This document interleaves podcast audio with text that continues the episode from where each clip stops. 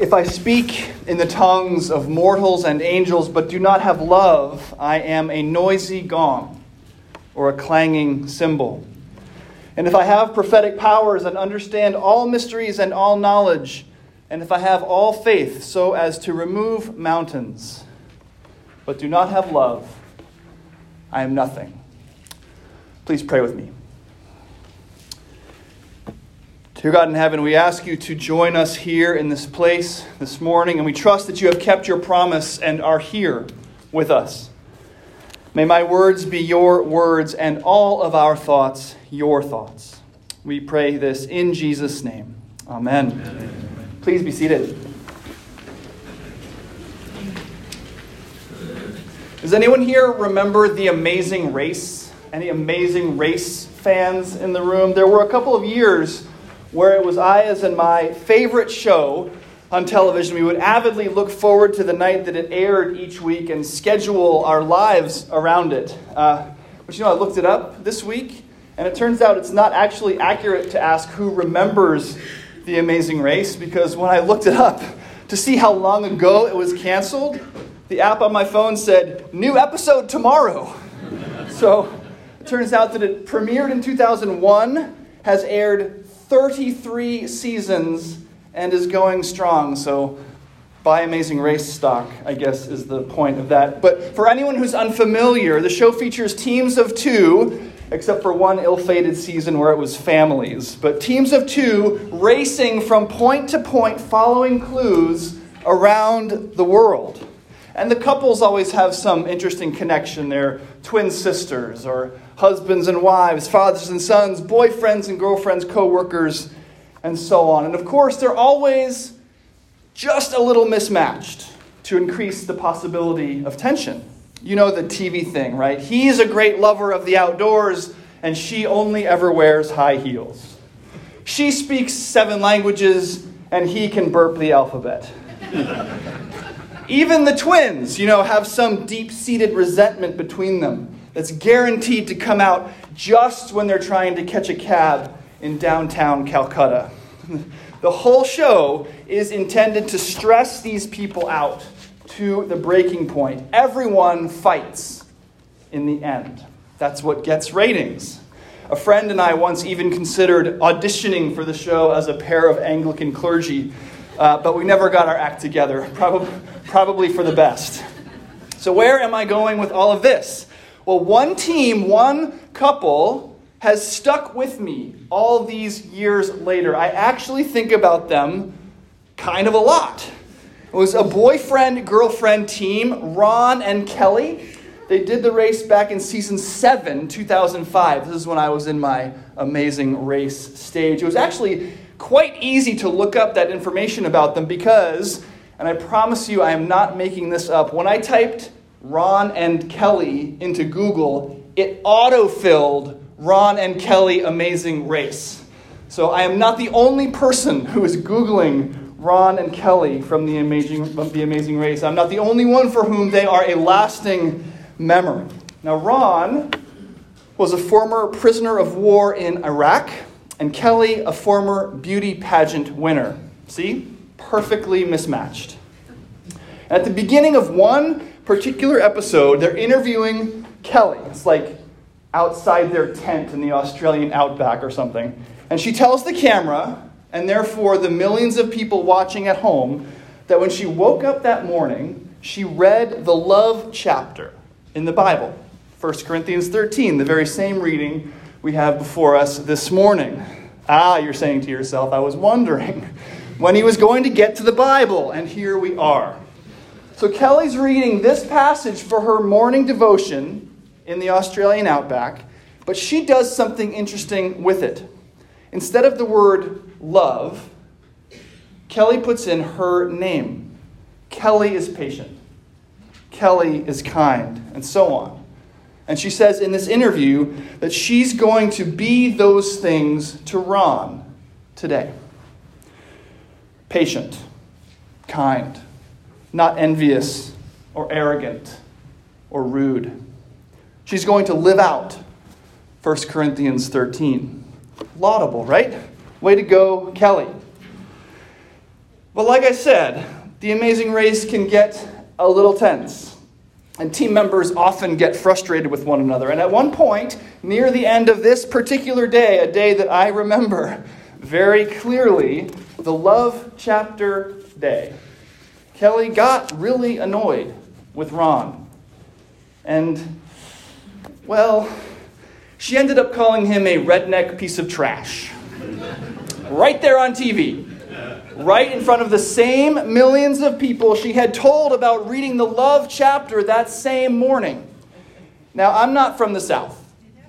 And Louisville's not the South South, so maybe I'm not an expert.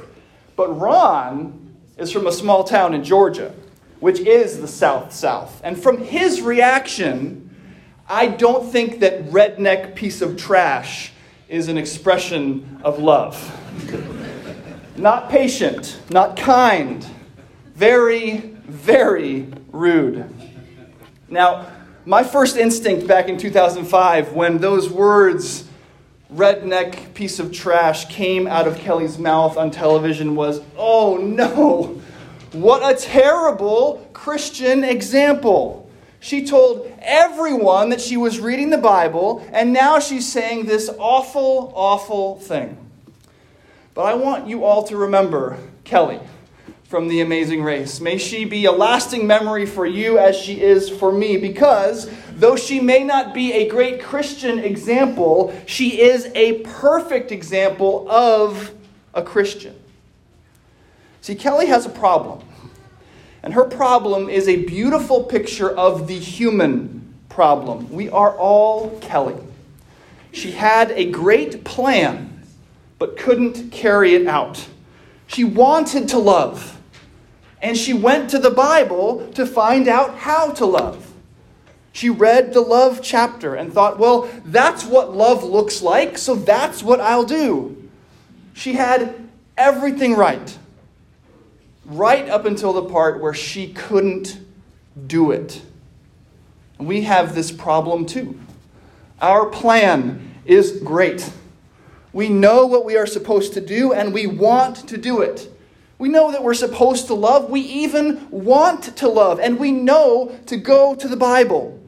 We read the love chapter to show us how. But we can't hold to our plan. So, despite our best efforts and intentions, we are occasionally impatient with our in laws. We are unkind to people that we work with. We are angry at friends, hateful of enemies. All too often, we find ourselves to be impatient, unkind, envious, boastful, and rude, and all the other things that don't look like love. And you know, the love chapter isn't even close to being done yet. Look at some of the other descriptions of love. It bears all things, believes all things, hopes all things, endures all things. Love never ends. If you ever needed any proof that this description of love was beyond your ability to uphold, there you have it. If we're like Kelly, with a good plan that we just can't hold to, reading this description of love as a standard, as something to live up to, crushes us. Be patient, be kind. Okay. Don't be envious or boastful. Uh, it's a little harder. Bear all things, endure all things. Oh, if we think about it too much, this amazing love, it can make us wonder if we're Christians at all. We feel or can feel so defeated when we look at our lives and realize how little like this we love. And it's for this reason that I always caution couples who come to me and want this section of Scripture read at their wedding. We can read it, I tell them, but let me tell you what I'm going to say about it before you make a final decision. Because the truth is that 1 Corinthians 13, the love chapter, is not describing the beautiful love that two humans can have for one another. The love it describes is completely and utterly out of human reach. It certainly wasn't within Kelly's reach, despite her best efforts.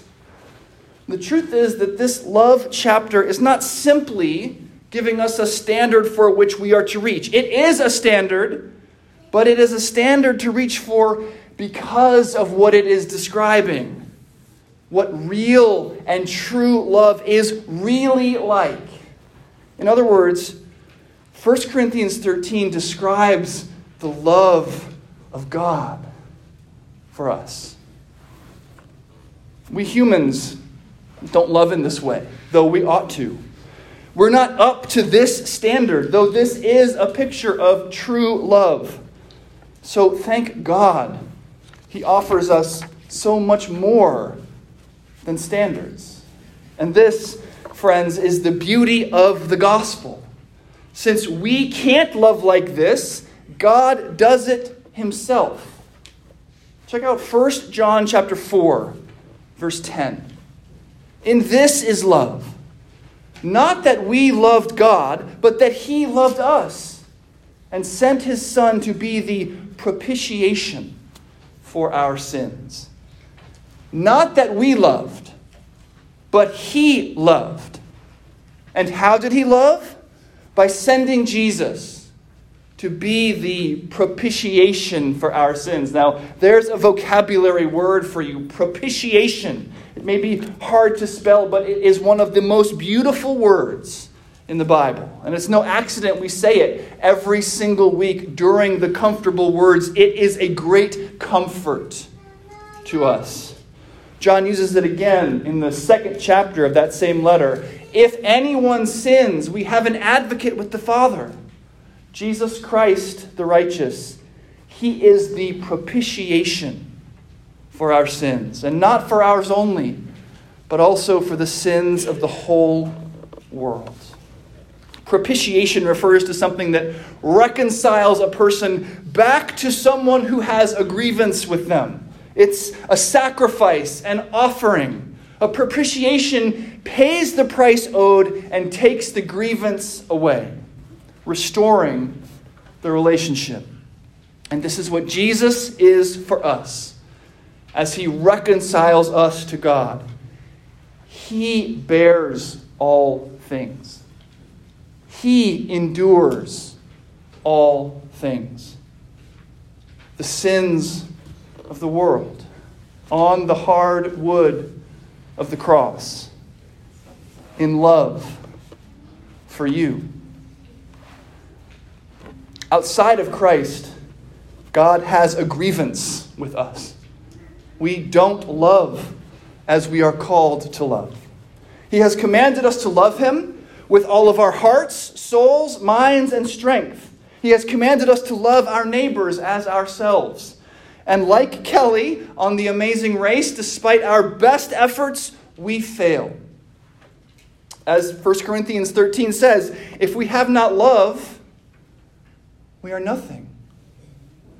And so on our own, we are nothing. Outside of Christ, we are nothing. But praise the Lord, it is only outside of Christ that we are nothing. Because God is love, He loves us when we don't love, and loves us by offering His Son as the propitiation for our sins. And that propitiation demands that we read the love chapter as a celebratory description of God's love, rather than merely as a standard for us to live up to. So, not Kelly is patient, Kelly is kind. Or Nick is patient, Nick is kind. But God in Christ is patient. God in Christ is kind. Propitiation makes the Christian life less about what you can do for God and more about basking in the good news of what God has done for you. The Christian life is about realizing the amazing and complete work of Christ on the cross. That's the Christian liturgy. Not so much doing something as acknowledging and celebrating something that has already been done. Like Kelly on The Amazing Race, we so often cannot hold to our good plans. Our lives spin out of our control so easily. In a matter of minutes, we go from, I will be patient and kind to my loved ones, to calling them redneck pieces of trash. St. Paul might as well have been watching the amazing race, or watching my life or yours when he wrote Romans 7. I do not understand my own actions, the apostle laments. For I do not do what I want, but I do the very thing I hate. I have the desire to do what is right, but not the ability to carry it out. For I do not do the good I want, but the evil I do not want is what I keep on doing. St. Paul, Kelly, you, and me. This word describes us profoundly. But it is right when everything seems to be falling apart, right when we feel the worst at loving each other, that we get a word of gospel, a word of good news, a word of propitiation. Wretched man that I am, cries Paul, who will deliver me from this body of death? And Paul has an answer, an answer full of grace for himself, for Kelly, for me, and for you. Thanks be to God through Jesus Christ our Lord. It is the perfect sacrificial offering of Jesus Christ, his propitiation, that takes the wretched person that you are to the cross and gives his perfect goodness to you, reconciling you, you, the otherwise unloving and unlovable, reconciling you to the God of love forever. And that's what love is. Not that you loved God, but that He loved you and sent His Son, Jesus Christ, to be the propitiation for your sins. This is the word of the Lord. And thanks be to God, and Amen.